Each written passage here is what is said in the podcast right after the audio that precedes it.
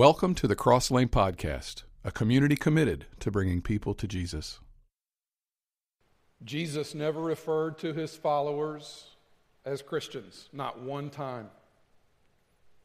He called them something else. He gave them several brands, he gave them several word pictures, but he never called his followers Christians.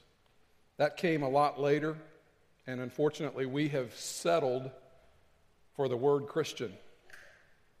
And the reason for that, I think, over time is that it's, it's easy to be a Christian because it's, it's, you can make Christian anything you want it to be. It's not defined in the New Testament, so you can just kind of label yourself that and go on. And, and it sounds good to be able to say, Yeah, I'm a Christian. And nobody's going to argue with that because they can't take you to any place in the New Testament and say, Well, that, but that's not Christian because the word is only used three times, and even then, not well. Outsiders use the term for Christ followers, usually in a derogatory manner. Jesus actually gave his followers a different label or a different brand. And they took that label so seriously. I want you to look at what they did. If you were to go to the city of Rome today, on just about every single building, at the top of every single building in the city of modern Rome, you find crosses. There are even crosses in the Emperor's Gate. There are crosses, and that's at the Colosseum. That's the Emperor's Gate at the Colosseum. There are also crosses at the Slaves' Gate of the Colosseum. There are crosses everywhere in Rome. And, and that, that's, that should make an impact on your thinking and on, on how you see your faith and how you see Jesus. Because I want you to think back with me for a second. This is a staggering thing to think about. And if you're not a religious person, if you would not call yourself a, a Christian or a disciple, a church person, here's, here's a little mystery of history for you, something that you ought to think about. If we were to go back in time to maybe 64 or 65 AD, Nero has just burned the city of Rome. He needs a scapegoat. And so he decides he's going to blame it on this little knockoff Jewish cult, this little outpost religion in Palestine called the Christians. So he announces that the Christians have burned the city of Rome, and he sends his henchmen all throughout the city, rounding up Christians, so that he could burn them at something called Nero's Circus. Now, it wasn't really a circus, it was basically an arena. He would, here's one of the things that Nero would do he would have Christians dipped in pitch or tar. And then he would have them hung in his gardens and lit on fire so that they would provide the light for spectators and himself to watch the games that would take place in his garden. That's what he did to Christians. He also fed Christians to the lions, basic, basically making it a sport. Christians were persecuted by Nero. Now imagine that we would go back to that time 64 or 65 AD, when all this is going on, we go outside the city of Rome and we visit a farm. And in the back of the farm is a, is a barn. And when we walk into that barn, what we find huddled down in one of the stalls are three Christian families that have fled the city of Rome. And they know they will never be able to go back to the city ever again. This has been their home, but they can't go back to their home because of what is happening to Christians in that city. They have lost everything they own. And if anybody finds out that they are Christians, they will be rounded up and they'll be taken back into the city and they will be put in front of Nero. Whoever finds them is going to be paid a pretty handsome price for these people. And they would bring them into the city, introduce them to Nero, and again, they would be tortured and eventually put to death. And let's suppose that we sat down with them there in that barn on some straw with, the, with these three families, and the children are crying, and the men are scared to death. They don't know what's going to happen next, and they don't know what to do. And we say this to them Did you know that in a matter of time, over a period of time, one day the city of Rome everywhere will be adorned with crosses? And these crosses won't be wooden crosses. These crosses will be affixed to the top of buildings. They will be on everything from buildings to signs. They'll be on the sides of highways. You'll see crosses everywhere in the city of Rome. And these crosses will not represent Rome and they will not represent crucifixions. They will represent one crucifixion that happened for a Jewish carpenter. The very man that you worship, Jesus Christ the Lord. And one day, this movement that you are a part of is going to become so broad and so internationally known that one day the city that you fled from, the city where fled from, the city where Nero lives, the epicenter of the persecution of the disciples of Christ, one day there will be more crosses there representing the memory of Jesus Christ your Lord than any city in the world.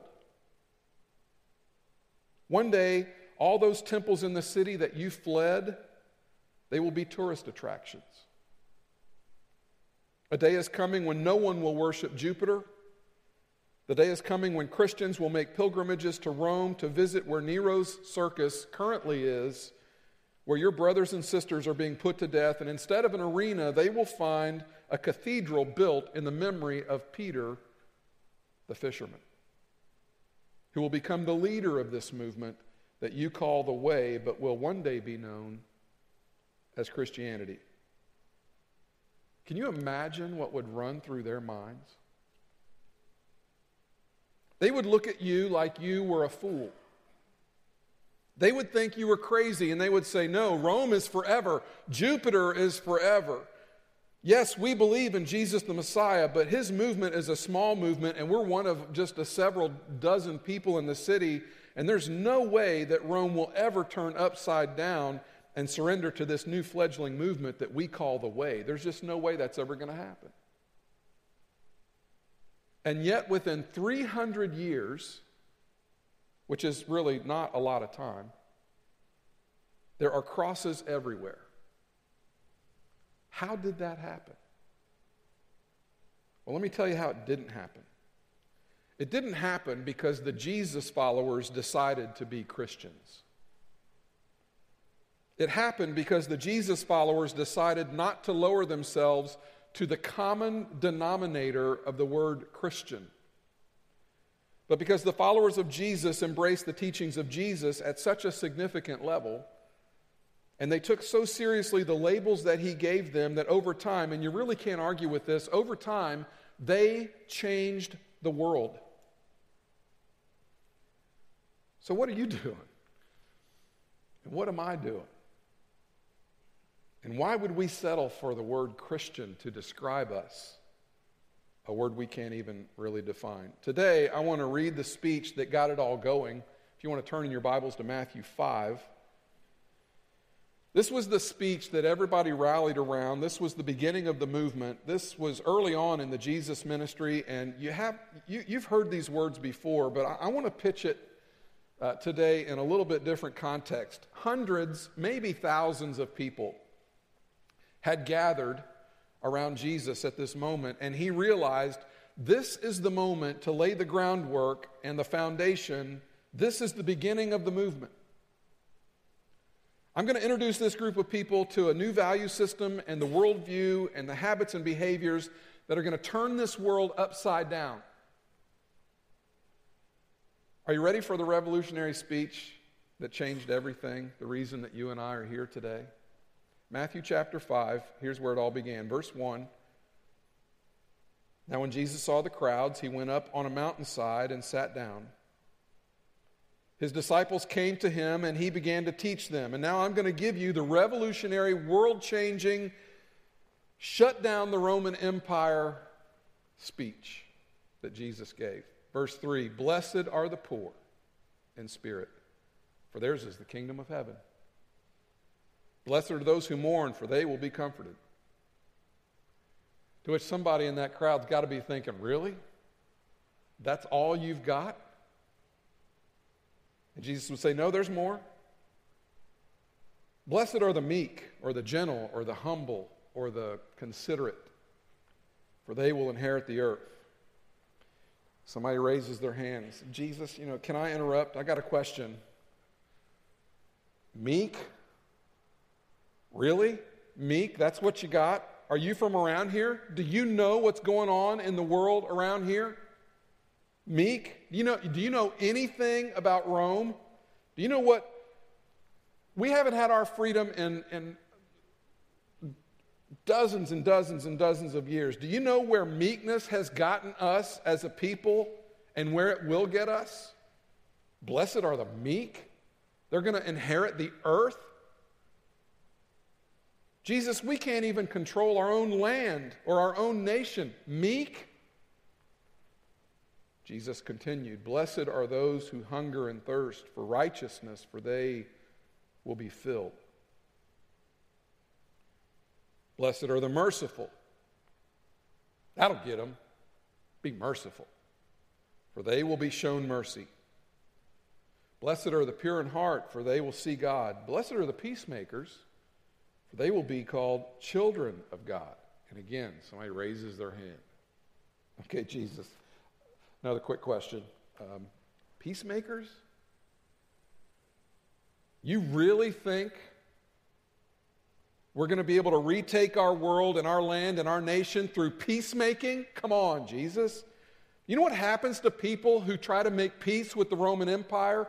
It swallows them up. You make peace with the Roman Empire and they just engulf you. They annex you, they just take you in, and everything that you were and everything you were about simply just kind of disappears and they're consumed. And, and you've just become one more piece of the tax paying horde that funds this machine called the Roman Empire. Peacemaking. Matthew, you writing this down? Peacemaking. He's talking about peacemaking. And Matthew's thinking to himself, you know, I'm not even sure this is worth writing down. Where is this going? What in the world have we signed up for?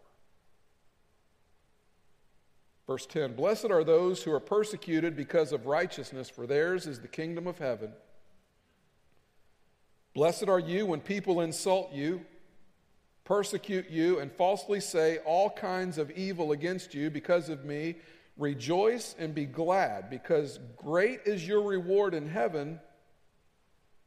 For in the same way they persecuted the prophets who were before you. And I think Jesus looked up and looked out over the crowd and he heard exactly what you're hearing right now silence. And I think the crowd was just kind of like, you know, just kind of staring at Jesus, like, you know, I don't know, maybe he'll do a miracle. You know, maybe this thing gets better from here because right now it's not that great. Because this thing's really not getting any traction at all. Really, Jesus? This is the start of something new? I mean, all that stuff you just talked about, that's the start of this new revolution? That's going to change the world? So, Jesus, before you go on, can we just do a real quick review? So, we're basically poor, sad, meek, righteous, merciful, pure, peaceful, persecuted, insulted people waiting for a reward in heaven. Is that it? Is that who we are?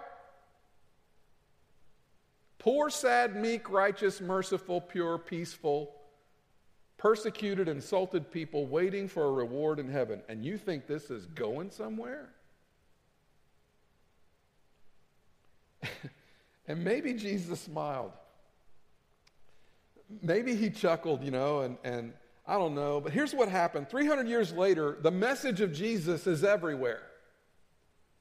And nobody's worshiping Jupiter anymore. So I think Jesus kind of backs up and he says, okay, don't worry about that stuff. You know, you can't remember all that anyway. Let me give you two word pictures of who you are. Yeah, you're all that stuff I just described, but let me put it into practical terms. His next phrase is this You are the salt of the earth. That's who you are. You're the salt of the earth. Now, everybody in Jesus' audience knew exactly what salt was. Salt was a preservative. They didn't have refrigeration, and just in case you don't know, this is the definition of a preservative a substance added to food to prevent decomposition due to chemical change or bacterial action. Because, see, when there's no preservative, things decompose. When there's no preservative, things rot. When there's no preservative, things stink. A substance added to food to prevent decomposition due to chemical change or bacterial action. So here's what Jesus was trying to say to his audience, and here's what he's trying to say to us this morning You are the preservative of the entire earth. That's what we are. If you don't preserve, the earth rots. If you don't preserve, culture stinks. If you don't preserve, things go in a very negative direction. And imagine the world into which Jesus spoke. He's speaking into a world where might made right. If you wanted to know what the right thing to do was, you just looked at the biggest army. That's how you decided what was right, because the guy with the longest sword was the guy that made the rules, and he decided what was right. Moral issues really weren't the issue, ethical issues really weren't the issue. It was who has the longest sword, and we'll listen to him because he's the one who has the, the might and he makes it right. Women had no rights, children had even less rights. Mercy, compassion, generosity were not virtues, they were things for the weak. They did not even use words like that in a positive way. You know, we describe someone, we say, you know, they're so merciful, they're, they're, they're, they're so compassionate, they're so generous. Those were not good words in Jesus' day. It was a world we can't imagine. The only way you can imagine it is to visit some countries today that still operate with that kind of worldview and they still exist. What we can't fully appreciate in the Western world, and certainly as Americans we have trouble grasping, uh, is what we consider common human decency.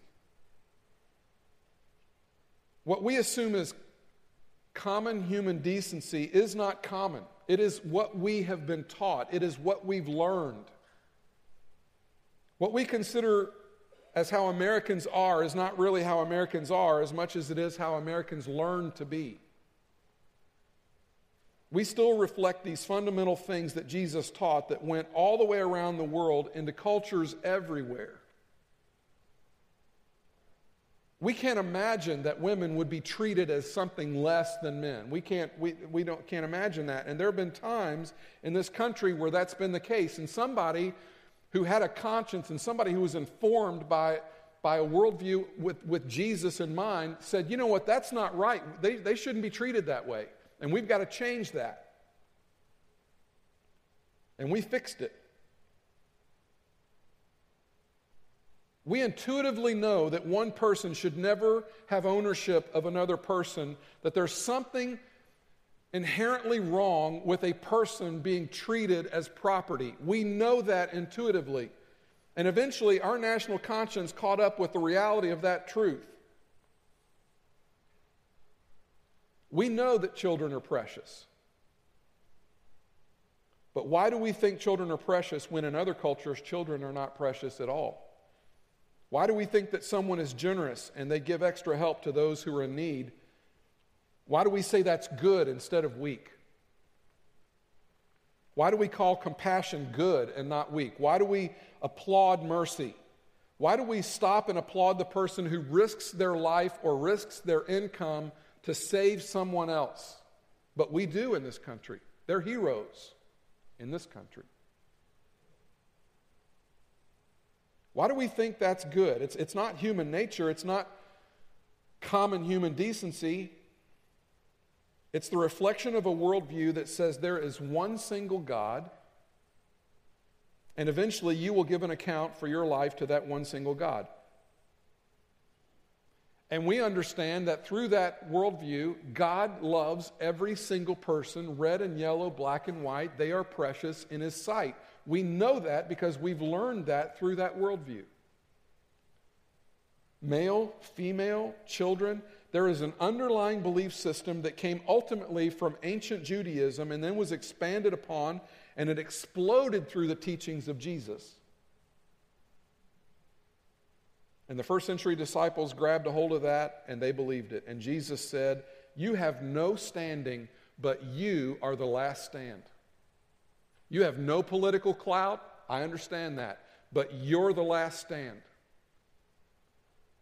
You have no political standing, no financial standing. No one is paying attention but you. And I think he pointed at the crowd as, as, they were gathered that day. He said, You are the last stand. You are the salt of the earth.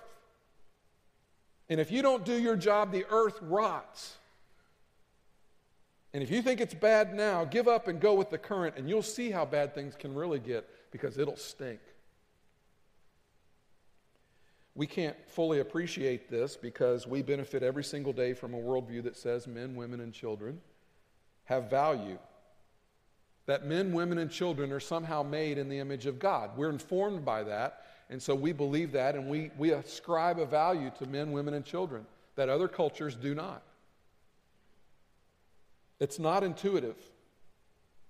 We hear about human trafficking, we hear about slavery in other countries, we hear about how children are traded as property, bought and sold, and we think, how could anybody treat somebody else that way? It's very simple. They do not see the world the way you and I see the world. And the reason they don't is because they've been taught to see the world differently than the way you and I see the world. Jesus knelt and he said, I want to teach you to pray. And when you pray, you say, Our Father. Our Father. And all of a sudden, God becomes a God with a personality, something that they'd never really experienced before. All of a sudden, God is no longer Jupiter or some pantheon of gods that just kind of played with humans, but somehow through Jesus, we learn that God loves us. And He loves you and He loves me and suddenly I have value and I have worth, and I had better be careful how I treat you, and you had better be careful how you treat me. And so Jesus gathers these people together, and he's saying, By this one thing, by this one thing, will people know that you are my disciples if you love one another. That's how they're going to know. Nothing else. And Jesus said, That's new. That's different. And if you allow it to, it's going to take hold. You are the salt preservers of the earth. That's what he said to the early disciples. That's what he says to us. And then he said this not only that, verse 14, you are the light of the world. To which we say, you know, I don't want to be the light of the world. Jesus, I just want to be a Christian and go to heaven when I die and and leave me alone. I don't want to be salt and light. I don't want to be responsible for all that. I prayed the magic prayer, you know. I, I, I just want to go back and raise my family and go to heaven when I die. And Jesus says, No, no, no. I don't know who taught you that. You are the salt of the earth and you are the light of the world. I don't know where all this other stuff is coming from, but this is what you are. If you follow me, this is what you are. You are salt, you are light. And here's what's strange about this. Do you know how big the world was to that group of people back in Jesus' day? The world was small. No one traveled more than about 15 miles in their whole life. They basically stayed within a 15 mile little circle. I mean, some people did, but a lot of people didn't travel beyond that. They didn't know about North and South America. There were continents that hadn't been discovered yet. There are continents with churches on them now that they didn't even know about back then because he was serious. You are the light of the world, a world you don't even know anything about. A town, he goes on, a town built on a hill. And the Greek word there, built, that's not the best translation. Uh, translators like the word placed because it's intentional. That word placed, it's, it's, a, it's an intentional thing. A town placed on a hill cannot be hidden. See, here's what you know about that part of the world. It's flat. It's got a. It's a little hilly, maybe. Um, there aren't a ton of trees there. A lot of shrubs, and so they built towns on hills, and they built them out of limestone. So when the sun would shine on that limestone, it kind of gleamed. It almost had a reflective quality to it. And at night, when they would light the city, they could see the city far off in the distance. And Jesus said, a town placed on a hill cannot be hidden. You, he said, are like a strategically placed town. That's why you are the light of the world. You have been strategically placed, to which we say, No, no, I'm not strategically placed. No, I, see, I was transferred here from Georgia, and I didn't even really want to come here, but now I've lost my job and I'm stuck here, and I'm just trying to save enough money so I can move back home. I'm trying to get back home. Jesus said, No, it may seem random to you. You may think the circumstances of your life are random. You are a strategically placed city. And you say, no, no, see, no, see, I'm, I'm dating this guy in Pittsburgh, and he says, let's move further south. So we moved to this town, and, and he dumped me for his boss, and now I'm stuck here, and I don't even want to be here. Good grief. And I'm not strategic, I'm just trying to save up enough money so I can go back home. And Jesus says, no, if you're my follower, it's not random. I have strategically placed you if you're my follower, you are light. You have been strategically placed where you are. Verse 15 Neither do people put a light, neither do people light a lamp and put it under a bowl. Instead, they put it on its stand and it gives light to everyone in the house. In the same way as they would place a city on a hill, in the same way they would place light on a stand he says, In the same way, let your light shine before others. And then here's how we are tempted to read the next part that they may see your church attendance and say, Dang, he's a good Christian. Right? I mean, that's what we think. I go to church, I'm going to heaven, leave me alone. I don't want to be salt and light. Don't bother me with all that stuff. I just want to be a Christian. Because I don't even know what that is, except my mama told me I was one. See, that's how we read this. Listen to what Jesus said to this group of people who never went anywhere and never really had anything. In the same way, let your light shine before others that they may see your good deeds and glorify your Father in heaven. He's saying, I want you to live your life in such a way that when people see your good deeds, they don't say, you know, he's a nice guy. He's so nice. I want them to see your good deeds and say, are you kidding? Who is that generous? Who is that merciful? They, they keep bringing us food. I got sick, and I hardly know these people, but they found out that I was sick and they got worried about our family, and so they've been bringing food to us. Who does that? These are the nicest people I know, and they're church people, which kind of scares me because I've got my mind made up about Christians but good grief, they're the kindest, most generous people. And I was at work, and my boss is a Christian, and that kind of weirds me out working for a guy like that. And I screwed up big time, and it cost our company a lot of money. And he called me into his office, and he sat me down, and he said, Now, as you know, I'm a Christian. And I believe in second chances, and I'm going to give you a second chance. And woo, you know, I don't know about the Christian part, but he basically forgave me, is what he did, and he didn't fire me because I would have fired me. If I'd been in his shoes, I'd have fired me. But he didn't fire me. I, I don't know what's up with him. Jesus said, I want your good deeds to be so extraordinary. I want them, I want people to connect the dots between your lifestyle and your Father in heaven. I want you to be a dot connector. I want your light to shine so bright that it outshines everybody else, that it would make people go, What is up with you? What, what informs the way you are? Why are you the way you are? And when it's appropriate, I want you to connect the dots for them. Now, you can't do that all the time, but once in a while you can, so that they begin to give credit not to you for your good deeds, but that they begin to give credit to your Father who is in heaven. See, some of you are great at this. Some of you are just happy to be going to heaven when you die. You're a Christian. And Jesus said, I never called you to be a Christian. I called you to be salt and light. You're salt. You preserve things. You're light. You, you point the way. You light things up. And the Jesus followers in the first century, they got after this. They went down to the river and they found children that had been abandoned by people that didn't want anything to do with them. And they brought them into their homes and they had, they had their own children already, but they brought them into their homes and they raised those kids.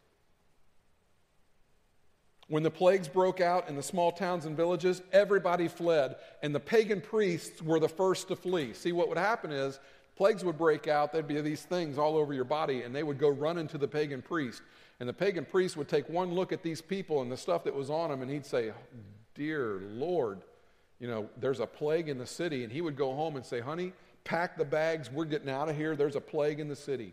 But the Christians, the disciples, stayed in the city and cared for those people. And they cared for people that they barely knew through the difficulty of a plague, and many of them lost their lives. And people began asking questions What is up with these people? And do you know what they noticed? They noticed, hey, these Jesus followers, they're not even afraid to die. They know something we don't know. They are not afraid to die. They're not even afraid of death. And they lived their life in such a way that the pagan Roman Greek community began to connect the dots. And in a matter of just a few hundred years, the world turned upside down. Not because of good preaching or teaching, not because of anything other than powerful living. Men and women who took the challenge seriously to be salt and light. Salt and light. So here's what I think Jesus would say to us today. I think Jesus would say, Don't settle for Christian. Are you kidding me? Be salt and light. Don't settle for Christian. What is that anyway? What, I mean, what is that? Be salt and be light. Be just irritating enough that people will be paying attention because you, did, you live a different kind of lifestyle. And every once in a while, you may have to speak up and say, you know what, I don't think that's such a good idea. Every once in a while, you may have to take somebody to coffee and sit them down and say, you know, it may be none of my business, but can I just offer you my perspective on something that's going on in your life right now? I realize it's none of my business, but I'm doing this because I want to help you. I'm just throwing it out there. Be a preserver, be light through your lifestyle that points the way. Now, I know that as I talk about this, you begin to filter it through your life and where you are and your family and all that, and I get that. But let me turn it around because the way to truly understand the significance of this is to think about your story. You see, the only reason you're a Christian, the only reason you're a Jesus follower, I know you know, after this series, we're going to be afraid to call ourselves Christians anymore. It's like Brett's going to yell at us if we call ourselves Christians. Uh, but, you know, we'll move on to a new series and we'll forget about this, right? I mean, so, so, you know, if you're a disciple of Jesus, if you're a Jesus follower, here's what I know about you, even though I probably have, you know, not ever heard your entire story. You're a follower of Jesus because somebody was salt and light in your life. You're a Jesus follower because somebody, and they didn't necessarily mean to be, they might not have even been real intentional about it. In fact, they may not have even known that they were influencing you, but you came to Christ because of the influence of somebody else who was salt and light in your life. And they didn't feel like some strategically placed light to light your world. They didn't feel like that. They didn't consider themselves, they didn't, you know, they didn't say, I'm a city on a hill. They weren't saying that. And now you're a Christ follower, and you might even say that them coming into your life was providential, but they didn't think that. They were just trying to live for Jesus. They didn't see themselves as a city on a hill, but that's exactly what they were. They didn't see themselves as salt, but that's exactly what they were. See, from our perspective as receivers, it seems so providential, but the men and women who influenced you, they weren't thinking like that. They were just being salt, they were just being light. A person in my life like a, a Tony Harp or a, a, a, Nancy Harp, um, trying to remember his last name because the only thing we ever called him was Latonia Flash. he was from Latonia, Kentucky, and his name was Bob, and we called him Latonia Flash. He was an older guy, and he used to try to play games with us younger kids, and he, you know, he had bad heart, and, and at one point they told him he was going to die, and he just kept on living, and um, we just so looked up to the Latonia Flash, and he made a huge impact on my life as a young 14, 15 year old boy. They didn't think they were cities on a hill. They didn't think they were doing anything special, but the way they lived their life and as committed as they were to me and as generous as they were to me, And as I think back on a guy like Wally Henneman who, who taught me things, and you, if you'd have said, Wally, are you a city on a hill? Do you think you're a light to the world? He would say, ah, no, no. But every Sunday, as a fourth grade boy or a fifth grade boy, I'd walk into his Sunday school classroom. He'd hand me a piece of gum. Hey, Brett, how you doing? Jesus loves you this morning. Huge impact on me. You think Wally thought he was a city on a hill? No. So, students, high school students, college students, you are the salt of your university. You are the salt of your campus. You're the light of your high school. And you say, Oh, no, I'm not. I'm a freshman and I can't even find my locker real good yet. I have no influence. Nobody knows my name. No. Now, I want you to listen. If that was the thought that went through your mind, you need to understand this. Salt always preserves, and light always shows the way. Always. Salt works even when you don't see it working, and light works even when you're not thinking about it. See, you walk into a room and the lights are on, you don't even think about the lights being on in the room. You're just tracking into whatever it is that you're thinking about. I'm going to do this thing. But the lights are on, and it, it, it shows the way for you.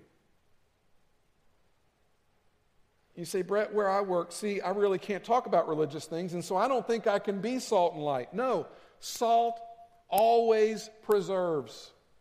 Light always shows the way. If you're a Jesus follower, Jesus would look at you and say, You are the salt and light in that environment. You are the light of that world. Let your good deeds shine in such a way that people begin to connect the dots between your extraordinary deeds and the fact that you are my follower. And whenever everybody else says it's okay and you know it's not okay, you don't do it, even if you're the only one who's not doing it, because you're salt. And everybody else says, well, this is just the way our industry works and this is the way business is done. But it rubs up, it rubs up against your ethics. And there's something in you that knows that's not the way we do it, that's not the way I should do it. And you just decide, you know what? Yes, they may ostracize me, they may make fun of me, and you may make them feel guilty, but that's okay. That is what salt does. Salt preserves. And you have no idea who's going to look back on that interaction and say, you know, there was this guy in my office. And I found out they were a Christian and this is how they behaved, and I never forgot them. I never forgot them. And in my heart, I wanted to be like that, but I didn't have the guts to be like that. And I never told him that I wanted to be like that because I was too proud. I didn't want to come out like that. I never told him because I, I thought it was going to be weird. I never told him, but I never forgot them. I can still remember them to this day. They were a little different, but I, it was a different that I liked, and it was a different that I wanted to be. See, wherever you are, Jesus says, you are salt and light, and salt always preserves, and light always shows the way. See, here's what you and I don't know. You and I have no idea. We don't know who is on the verge of a breakthrough with Christ because of our influence. We don't have any idea. We don't know who's about to break through because we've been salt in their world and we have in some way been a preserver for them. And you may never know the end of their story, and we may never know how our interaction with them impacted them, but rest assured, salt always preserves, light always shows the way. So don't settle for Christian. Let's be the salt of the earth, let's be the light of the world. Jesus said, Jesus said, You are the salt of the earth, you are the light of the world. And when you're the salt of the earth and you're the light of the world, it has the potential to change everything. Let's not settle for Christian. Let's ask God to make us more effective salt and more effective light. And as God answers that prayer, who knows what God might do in our families, in our communities, in our city. in our church, in our world. Let's pray together. Father, this morning, we have just become so accustomed to this word Christian, and it's not in itself a bad word. It's not. It, we mean well when we use it and when we label ourselves that, but Father, it is so watered down. And, and if we're totally honest, in the culture we live in today, it's almost a cuss word to the outside world. People hear the word Christian and they just want to run. But Father, I don't think people run from salt. And they don't run from light. People run to the light. So, Father, somehow we're trying to live out our life the way you lived life. And it's hard. The culture, it's pervasive and it's strong and it's persuasive. And we're swimming up current. It's hard. God, I pray we wouldn't just lay down or give up because it's hard. Salt always preserves. Light always shows the way. So, Father, for the one in the room this morning that's got to walk into an office tomorrow and they're the only one, and it's hard and they feel like giving up and they hide their light and they don't want anybody to know and they're just, you know, it's okay to be a Christian, but to show their light, now that's a whole different thing. Father, I pray today you would move in them. You would empower them. They would be bold tomorrow. Things would be different when they walk into the office tomorrow. And for that college kid that feels lost in his classroom and is afraid to speak up, I pray they would be the light. They would show the way. Their influence would be felt among their peers. God, you're so amazing. You give us this opportunity to represent you. Help us to not blow it. It's in Jesus' name we pray.